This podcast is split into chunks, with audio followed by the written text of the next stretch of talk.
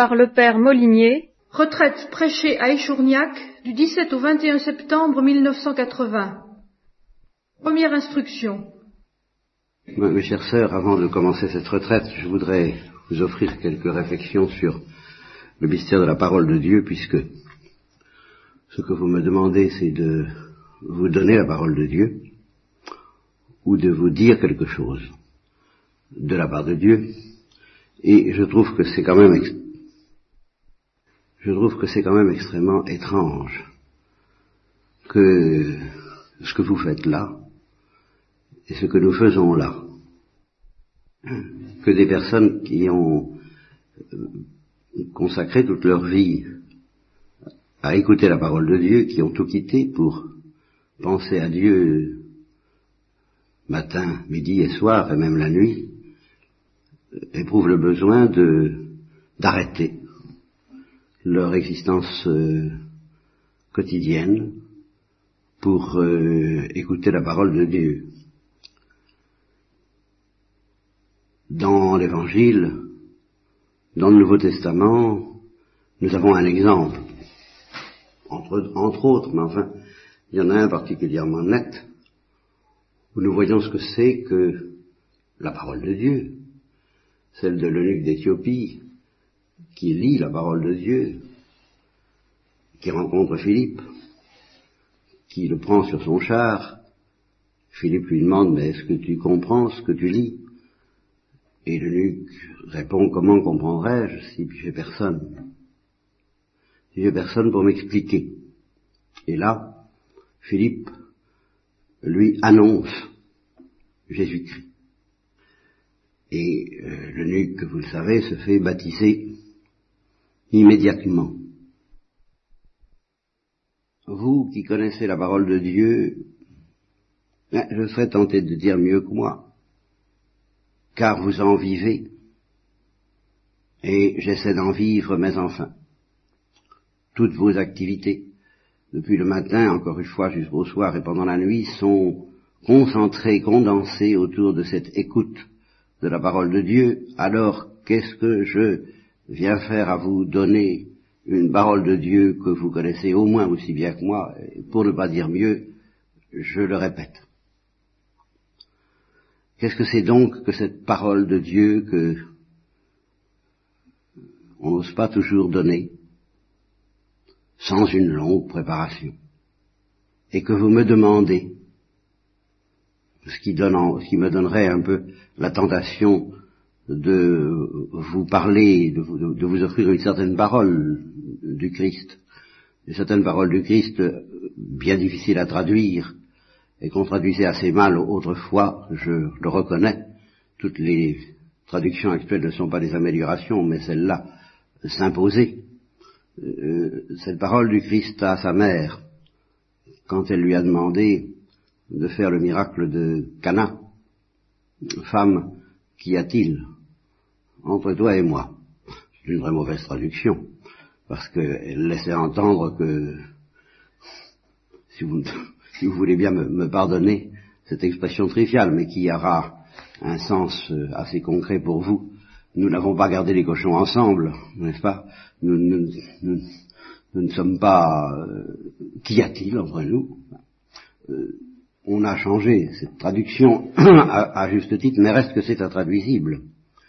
Ça semblerait vouloir dire pourquoi me tourmentes-tu? Et je crois qu'il y a de ça. Je crois qu'il y a de ça. Je crois que la Sainte Vierge a vraiment tourmenté le Christ à ce moment-là, parce que le Christ savait très bien euh, qu'il lui a dit, mon heure n'est pas encore venue, et il lui a dit ça au moment précis où elle était venue. C'est euh, la suite des événements, les pères de l'Église, le Saint-Esprit ont donné raison à la Sainte Vierge, si j'ose dire, contre Jésus-Christ, un peu comme Dieu aime à donner raison à ceux qui plaident pour la miséricorde contre sa justice.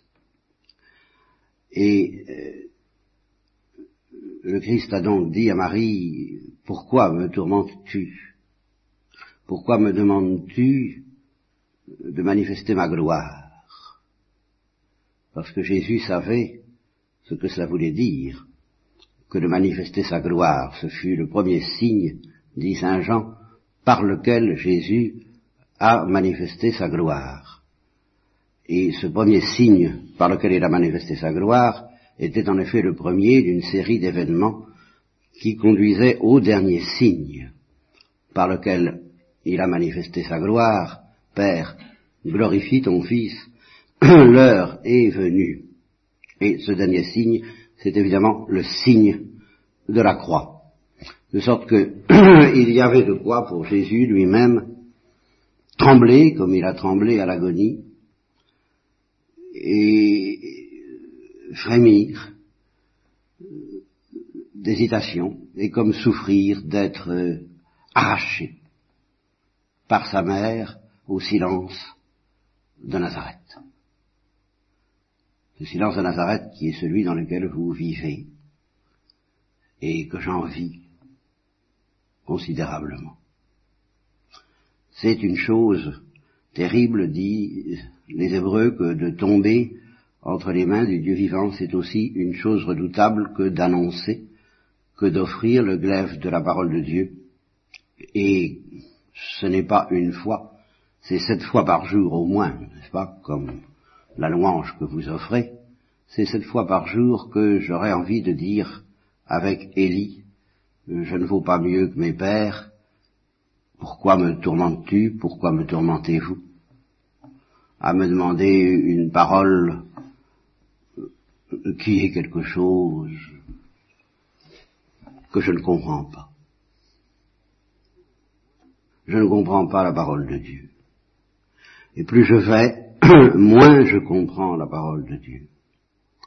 Et moins j'ai envie, d'une certaine manière, c'est vrai, de prêcher une parole que je ne comprends pas, et d'avoir affaire à des âmes qui, au fur et à mesure qu'elles aussi sont initiées à ce mystère de la parole de Dieu, la comprennent pas, mais alors viennent me trouver pour me demander ce que ça veut dire. Et j'ai envie de leur dire, mais je ne comprends pas plus que vous, ou plutôt, ce qui est plus grave, je comprends encore mieux que vous, Peut-être, c'est le fruit du charisme des prêcheurs et des théologiens, je comprends mieux que vous, peut-être, à quel point c'est pas la peine d'essayer de comprendre.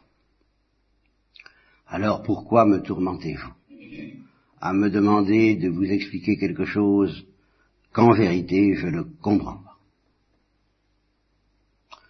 Et les, les multiples angles sous lesquels je ne comprends pas la parole de Dieu apparaîtront peut-être au cours de cette retraite euh, les uns après les autres, enfin vous êtes prévenus d'avance. Ne me demandez pas d'explication. Il, n'y a pas d'explication. Il y a l'adoration que vous pratiquez et que je voudrais pratiquer comme vous, sans être arraché à ce silence de l'adoration. Et il se produit quelque chose qui m'oblige à faire une petite évocation autobiographique sur laquelle je reviendrai peut-être, que je voudrais aussi discrète que possible ce matin, qui est que précisément au moment où je suis revenu vers l'Église catholique romaine après l'avoir quittée, longtemps, pendant dix ans. Euh, j'y suis revenu poussé par euh, justement l'attrait de la vie que vous menez. Très, très, très, très exactement cela.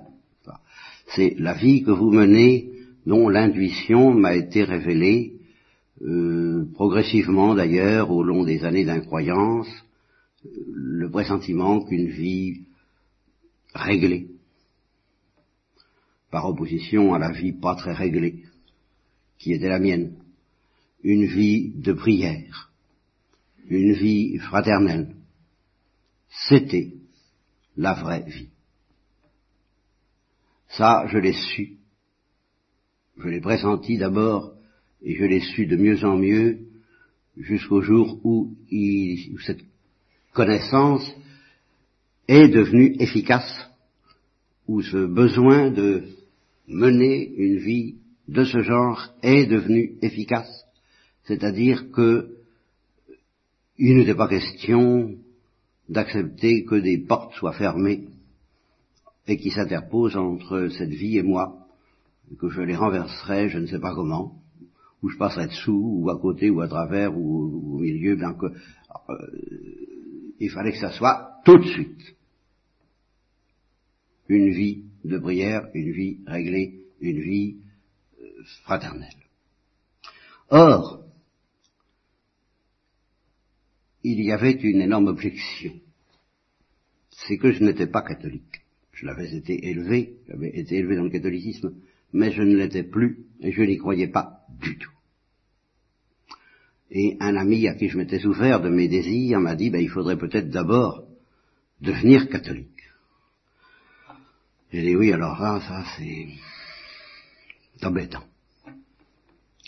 Parce que alors là, les dogmes, leurs dogmes, comme je disais, en parlant sans agressivité, sans mépris des catholiques, mais enfin, si un mépris inconscient, le fait que, justement, ils n'avaient certainement rien à apprendre, alors là, j'étais tranquillement convaincu de cela, euh, faisait que j'avais vraiment pas envie d'aller voir ça. Et puis, je me suis dit, bon, bah, avec de l'humilité, car j'avais un peu compris ce que c'était que l'humilité. Avec de l'humilité, j'encaisserai tout. Pourvu qu'il ne me demande pas de comprendre. Voilà. Pourvu qu'il ne me demande pas de comprendre. Moi, ça m'est égal, dire euh, Dieu est Trinité ou dire abracadabra, ça, ça à peu près la même signification pour moi, vous comprenez? Alors, chanter les psaumes en latin ou en français, ça aurait été exactement pareil. On aurait pu me faire chanter en hébreu, c'était la même, chose. Ça, ça ne signifiait rien. Mais j'étais prêt à tout accepter. Alors là, parce que j'avais besoin de cette vie. Alors, il s'est produit quelque chose dont nous reparlerons peut-être, et qui est fréquent dans la vie spirituelle et dans la vie humaine, c'est que précisément parce que j'avais accepté de ne rien comprendre du tout, je me suis mis à tout comprendre. Ça, je ne m'y attendais pas. Et j'ai connu une période d'exultation théologique, de, fièvre théologique passionnée, passionnante, qui s'est traduit par des années de prédication non moins passionnées et passionnantes, euh, mais petit à petit, et c'est à ça que j'en suis maintenant, j'en reviens à mon point de départ. Je veux bien tout croire, et je pense le croire, mais qu'on ne me demande pas de comprendre. Je ne comprends pas. Je me réveille tous les matins avec la foi exactement comme on se réveille tous les matins avec le soleil. On attendait la pluie aujourd'hui, paraît-il. Eh bien, c'est le soleil. Même quand il y a la pluie, le soleil est là, sans quoi on serait dans la lumière de la nuit. On a pris l'habitude de voir que le soleil se lève et on trouve ça tout à fait naturel. Pour un savant, pour un philosophe, pour un poète, pour un contemplatif, pour les contemplatifs que vous êtes, ça ne devrait pas paraître naturel du tout que le soleil se lève, que le soleil se couche, comme dit l'Ecclésiaste, que un jour vient, un jour passe, le soleil, le, soleil vient, le sommeil vient. Qu'est-ce que c'est que le sommeil? Vous savez ce que c'est que le sommeil? C'est bien mystérieux le sommeil. Tout ça continue, tout ça continue, tout ça passe, tout ça revient, comme tout ça est étrange, comme tout ça est inassimilable, comme la réalité, euh, selon la parole d'un sorcier mexicain, est une gifle que nous recevons tous les matins et tous les soirs sans la comprendre. Un vrai, un vrai savant. Je me suis intéressé un peu à la physique atomique, par exemple. Ben, un vrai savant, c'est quelqu'un qui ne comprend rien aux atomes. Plus il en sait, moins il comprend. C'est-à-dire plus il comprend qu'il ne comprend pas. Et j'ai dit cela à maintes reprises sous ce que j'appellerais la parabole de la forêt, qu'il s'agisse de la science, qu'il s'agisse du réel, qu'il s'agisse de la parole de Dieu, qu'il s'agisse du mystère, de tous les mystères qui nous entourent et dont Dostoevsky disait pénètre-les et reviens intact, si tu peux. Eh bien, prenons la science, euh, prenons la parole de Dieu, c'est exactement la même chose. Nous avons l'impression d'être dans une forêt et nous savons, du moins l'expérience que nous avons, la seule qui nous soit accessible nous donne l'impression que cette forêt mesure, mettons, par exemple, trois kilomètres.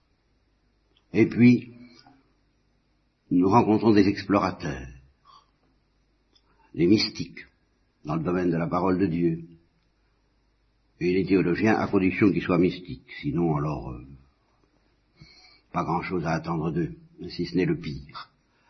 Et puis les savants, les vrais savants, à condition que ce soit de vrais savants, et pas de demi-savants, comme disait Thérèse d'Avila. Euh, sinon, là encore, on, peut attendre le pire. Et ils font le voyage. Ils partent, toujours dans une certaine solitude, pour explorer ces trois kilomètres inconnus de forêt qui nous entourent. Ils font le voyage, ça dure quelquefois des années, puis un beau jour ils reviennent, ils ont collationné, collectionné des observations, des remarques, des remarques de théologie, et puis des mesures, des mesures scientifiques. Je maintiens toujours le parallèle des deux comparaisons, vous voyez. Et puis ils rapportent leur cahier, il y en a haut comme ça, quoi, les, prenez les pères de l'Église, vous avez les pères de l'Église dans votre bibliothèque, vous voyez à peu près ce que ça représente en, quantité de papier, n'est-ce pas? Alors ça fait des observations euh, qui peuplent les bibliothèques, qui font le bonheur des bibliothécaires. Et dans tous les domaines. Et alors, ils vous disent, voilà, ben, prenez voilà. Mais c'est pas ce qu'il y a de plus intéressant dans ce que j'ai découvert, vous savez. Ce que j'ai découvert de plus intéressant en parcourant ces trois kilomètres tient en deux mots. Il pas besoin de beaucoup de bouquins pour ça. Et j'en reviens écrasé.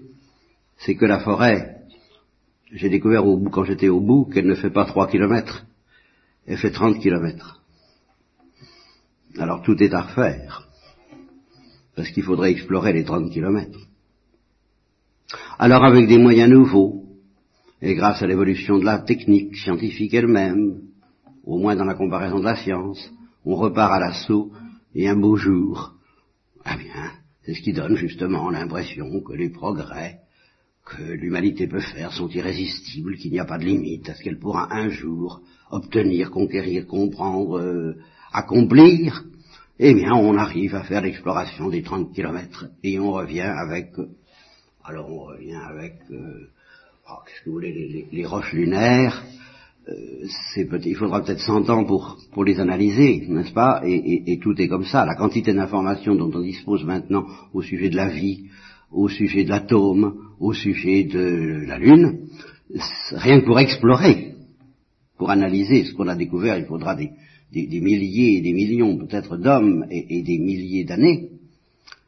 Et le savant qui revient de ces 30 kilomètres dit la même chose, il dit, bon, voilà, voilà, occupez-vous, amusez-vous. Ceci dit, le plus intéressant, ce que j'ai à vous apprendre, c'est que la forêt ne fait pas 30 kilomètres, elle en fait 3000. Alors là. Voilà. Alors, la forêt de la parole de Dieu, je, le savais d'avance au début de ma vie religieuse, mais je le redécouvre, je dirais presque après un moment d'inattention. Un moment d'inattention qui a pu durer quelques années, mais euh, l'instinct qui me poussait à m'enfouir et à me taire est plus fort que jamais parce que la forêt fait vraiment non pas 3000 kilomètres, mais l'infini. L'infini. Et il m'arrive un peu, si vous voulez, l'histoire de Saint-Augustin, euh, toute proportion gardée, mais du point de vue de l'infini, les proportions sont toujours gardées, et, qui euh, rencontrait un petit garçon au bord de la mer, faisant un petit trou dans lequel il mettait de l'eau. Je dis, qu'est-ce que tu fais là? Ben, Je voudrais bien mettre la mer dans ce petit trou. Saint Augustin lui dit, mon pauvre ami, tu n'y arriveras jamais. Oh, j'y arriverai bien avant que tu aies mis le, le mystère de la Sainte Trinité dans ta tête. Voilà. Alors, avec ça, vous me demandez la parole de Dieu. Est-ce que vous vous rendez compte de l'incongruité de votre demande? Si vous en avez conscience, je vous pardonne. Et nous pouvons essayer. Parce que, à ce moment-là, vous demanderez le miracle. À savoir que je vous donne une parole à laquelle je ne comprends rien. Oh, c'est très possible. Alors là, vraiment, je ne vois pas en quoi la toute-puissance de Dieu et euh, la conduite maternelle de la Sainte Vierge et de l'Esprit Saint m'empêcherait de vous parler pendant huit jours de quelque chose auquel je ne comprends rien. Ça, ça, n'offre pas de grandes difficultés à Dieu. Ça n'offre pas de difficultés au prédicateur tant qu'il n'a pas conscience de ne rien comprendre. Quand il commence à en avoir conscience, alors là, il faut quand même un peu un miracle. Et je vous demande de demander ce miracle et ça vous donnera un certain sens. Déjà, de ce qu'est la parole de Dieu. J'ai une autre raison qui revient au même de répondre à votre demande, d'abord du point de vue du possible, je me dis, bon, ben, les miracles sont toujours possibles, et j'ai suffisamment enseigné, sans comprendre ce que je disais, justement, maintenant je comprends mieux que je ne le comprenais pas, que nous devons vivre de miracles, qu'un chrétien qui n'attend pas des miracles n'a pas la foi, ou, ce qui revient au même dans mon esprit, est un homme de peu de foi, homme de peu de foi, pourquoi as-tu douté? Tu marchais sur les eaux, la belle affaire. Il suffit d'un tourbillon, d'un petit orage, de je ne sais pas quoi, et puis tu, tu, tu n'oses plus, tu ne sais plus. C'est un petit peu ma situation, si vous voulez. Il suffit vraiment de peu de choses pour que tu ne puisses plus marcher sur les eaux. Mais alors, alors où est ta foi? Homme de peu de foi. Pourquoi as-tu douté? Bon, alors, euh, du point de vue de la possibilité, bah, ça fera un miracle de plus.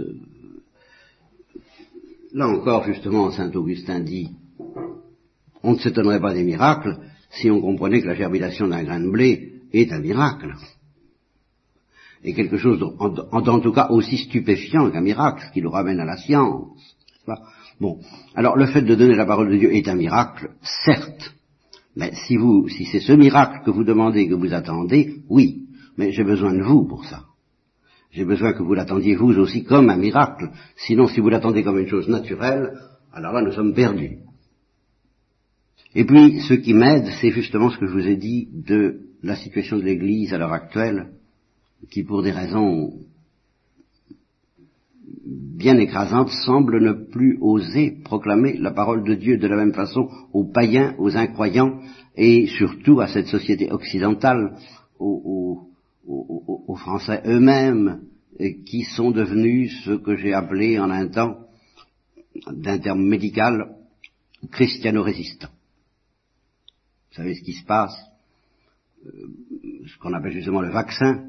Quand on a attrapé une maladie et qu'on a réussi à en triompher, la maladie ne peut plus se présenter de la même façon. Eh bien, l'Occident a été évangélisé.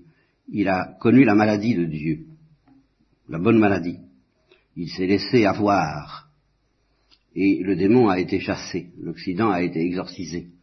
Et la maladie chrétienne a pu euh, devenir un arbre sur lequel les oiseaux du ciel pouvaient se poser. Et puis, et puis, depuis quelques siècles, eh bien, euh, le monde occidental a secrété des anticorps.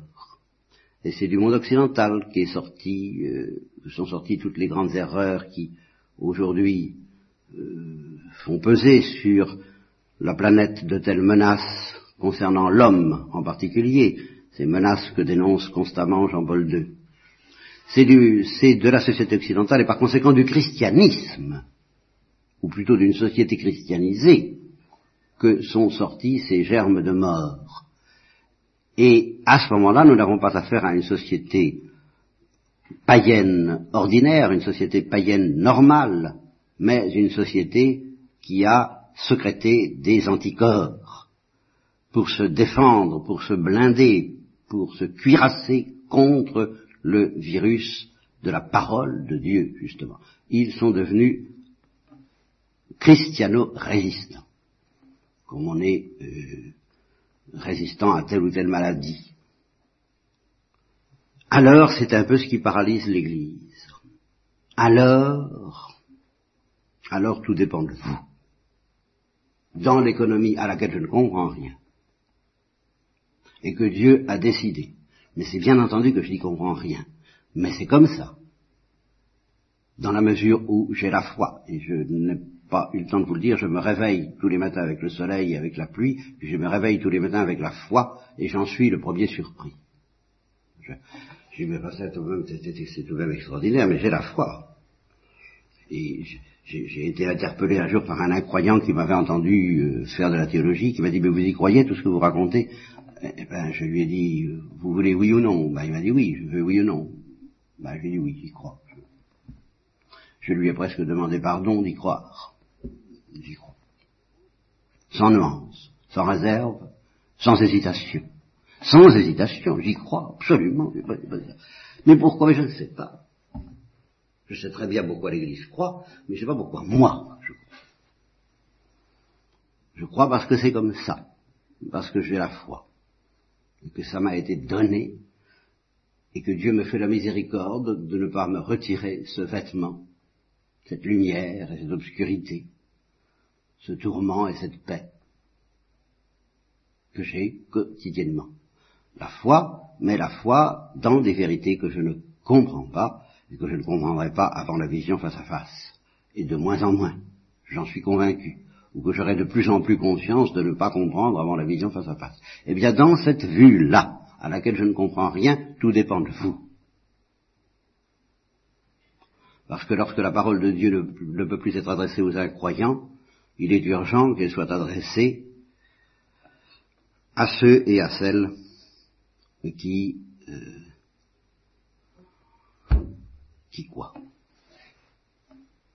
Qui justement deviennent de moins en moins christiano-résistantes, j'ose l'espérer, grâce à la vie que vous menez. Et là, euh, c'est tout de même un peu l'économie du petit reste dont il est question tout de même dans la Bible. Il y en a de moins en moins. Eh bien ceux-là, je leur demande d'être mes consolateurs, dit Jésus-Christ et sur ces consolateurs, je fonderai mon Église, je restaurerai mon Église. Ce seront les, colonnes, les germes, les prémices de ce qui se passera lorsque je ferai toute chose nouvelle. Et c'est une contemplative qui me disait récemment qu'à propos de la Sainte Vierge, Notre-Dame de toute espérance, n'est-ce pas? C'est bien là que nous sommes. Eh bien, euh, au plus fort du désespoir, jaillit dans son cœur à elle, contemplative, et j'ai souvent dit, alors cela oui, que la grande contemplation des contemplatifs, des vrais contemplatifs et des vrais contemplatives, leur grande tentation normale, celle à laquelle il faut s'attendre, ce n'est pas la complaisance d'être des contemplatives. Alors si vous en êtes encore là, il faudra, hélas, peut-être que nous menions un certain combat pour que vous perdiez le goût de vous complaire dans cette vocation écrasante. Car la grande tentation, qui est une tentation, mais la grande tentation normale des contemplatifs et des contemplatives, c'est le désespoir. Et le grand remède à cette tentation, mais Dieu ne donne les remèdes qu'aux malades, ce sont les malades qui ont besoin du médecin ce ne sont pas les bien portants. Le grand remède à cette tentation du désespoir, c'est la Sainte Vierge, Notre-Dame de toute espérance. Je ne sais pas si c'est exactement le titre de votre communauté, vous me direz, ça doit être par là quand même. Hein. Euh, Notre-Dame de toute espérance. Mais d'une espérance totalement nouvelle, parce que l'espérance que nous traînons avec nous, tant que nous n'avons pas été épurés par la tentation du désespoir, l'homme qui n'a pas été tenté, que sait-il? Rien. eh bien l'espérance que nous traînons avec nous tant que nous n'avons pas été épurés par la tentation du désespoir ne fait pas l'affaire. Elle ne fait pas le poids, elle n'est pas en harmonie avec ce qu'on appelle en termes barbares l'eschatologie, disons le royaume des cieux, la création nouvelle, l'aube de ce que Dieu créera euh, quand il essuiera toute larme de nos yeux, ce qui est en harmonie avec cette, extraordinaire action divine que, que nous attendons, je dirais presque d'un moment à l'autre, parce que les événements se précipitent, c'est une espérance. À une espérance que nous ne connaissons pas. Qu'avec notre cœur de chair, qui est bien malheureusement le plus souvent un cœur de pierre, nous ne savons pas offrir, que je ne sais pas offrir, que j'espère que vous m'apprendrez à offrir. C'est là-dessus que je compte sur vous, parce que si vous ne m'aidez pas à offrir cette espérance nouvelle, dont la Sainte Vierge est la source dans son Immaculée Conception, entièrement nouvelle. L'Immaculée Conception, c'est neuf. C'est le, point de départ nouveau, c'est un point de départ absolu, plus absolu que le début de la création, c'est le début de la recréation de Dieu. Mirabilius reformasti. Et tu as réformé toutes choses, reformé toutes choses d'une manière plus merveilleuse que la manière dont tu les as créées, à partir de la Sainte Vierge, de l'Immaculée Conception dans sa nouveauté radicale, puisque précisément euh, elle ne doit plus rien au péché originel. Elle est la première, chez qui il n'y a plus aucune trace du péché originel, mais au contraire tous les germes de ce qui sera non pas du tout la répétition du paradis terrestre, mais le commencement du paradis que l'œil de l'homme n'a pas vu, que son oreille n'a pas entendu, qui n'est pas monté dans son cœur. Alors, la consolation incontestable qui est quotidiennement la mienne dans cette situation où je ne comprends rien, c'est que cette nouveauté absolue à laquelle forcément nous ne pouvons rien comprendre, qui n'a rien à voir avec le paradis terrestre, qui est quelque chose d'autre, d'absolument autre. Et je serai obligé d'insister sur cette altérité, parce que nous sommes toujours tentés de loucher. Ah oui, de loucher. Du côté du paradis terrestre. Et ceci est un des péchés les plus répandus, les plus menaçants dans nos communautés chrétiennes, euh, laïques ou religieuses, dans notre cœur, parce que nous ne voyons, nous ne voyons pas malice, enfin. Nous n'y voyons pas malice. Qu'est-ce que ça C'est bien normal de rêver euh, comme on dit justement aujourd'hui, d'un peu plus de justice, d'un peu plus de fraternité, d'un peu plus de, d'un peu moins de souffrance, euh, de, rêver d'un peu plus d'immortalité, euh, je sais pas, moi, enfin tout ce que vous voudrez, d'un peu plus de, d'un peu plus de vertu aussi dans notre cœur, dans notre vie, de nous qui sommes des, des pécheurs d'un peu moins de ténèbres, enfin d'un peu de paradis terrestre, comme ça serait quand même bon, et comme bonum et comme yocundum, habitar et fadre sinunum, alors ça serait quand même du bien d'être un petit peu comme ça. Et euh, nous louchons. De ce côté-là, nous, nous, désirons, nous commandons quelques miettes, quelques bribes, quelques gouttes de, oh, de, de, fraternité normale, enfin. et ce que Dieu nous prépare, ce n'est pas une fraternité normale et nous péchons. Nous péchons en nous cramponnant à cette nostalgie, à cette, euh, cette nostalgie du paradis terrestre, avec cette espèce d'obstination d'un cœur endurci qui, devant la folie que Dieu nous prépare, est tenté de dire je n'en demande pas tant, euh, il y a les choses humaines à la mesure humaine, et, j'y crois, j'y reviendrai, je vous le dirai que d'une certaine manière, le secret de tout, c'est d'avoir un cœur de chair, et, un cœur qui sait s'attendrir sur, sur, sur, la misère des autres et que, et que ça, c'est une simplicité, un secret introuvable. Enfin, je suis tout à fait d'accord.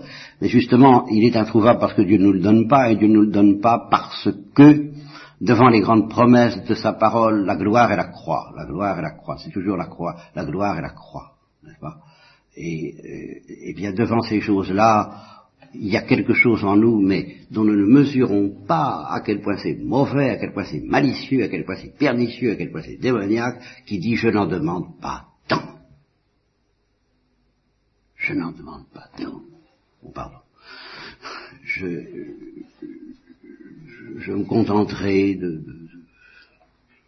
Ah, si on disait, comme Peggy, je, demande, je vous demande, ô Notre-Dame de toute espérance, justement, je ne demande que la dernière place dans votre purgatoire. Là oui, parce que c'est le monde nouveau. C'est le monde de la croix et de la gloire dans lequel nous demandons la dernière place. Ah, oui. Mais le monde ancien, dire je n'en demande pas tant, je ne demande pas ce monde nouveau, le monde ancien me suffit légèrement amélioré. Avec quelques petites euh, atténuation de ce qui est quand même trop horrible. Euh, s'il y a des bombes, si elles pouvaient ne pas être atomiques, enfin, par exemple, n'est-ce pas? S'il y a une guerre, si elles pouvaient ne pas être bactériologiques, par exemple, ça serait déjà pas mal. Vous voyez, on en est là. Oh, s'il y a une bombe, elle risque d'être atomique. S'il y a une guerre, elle risque d'être bactériologique. La gloire et la croix.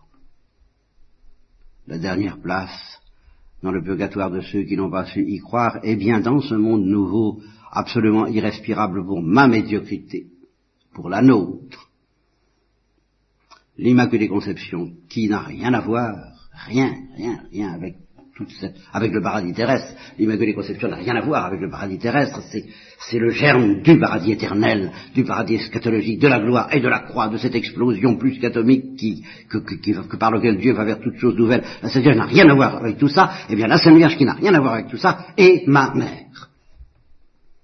Et la vôtre.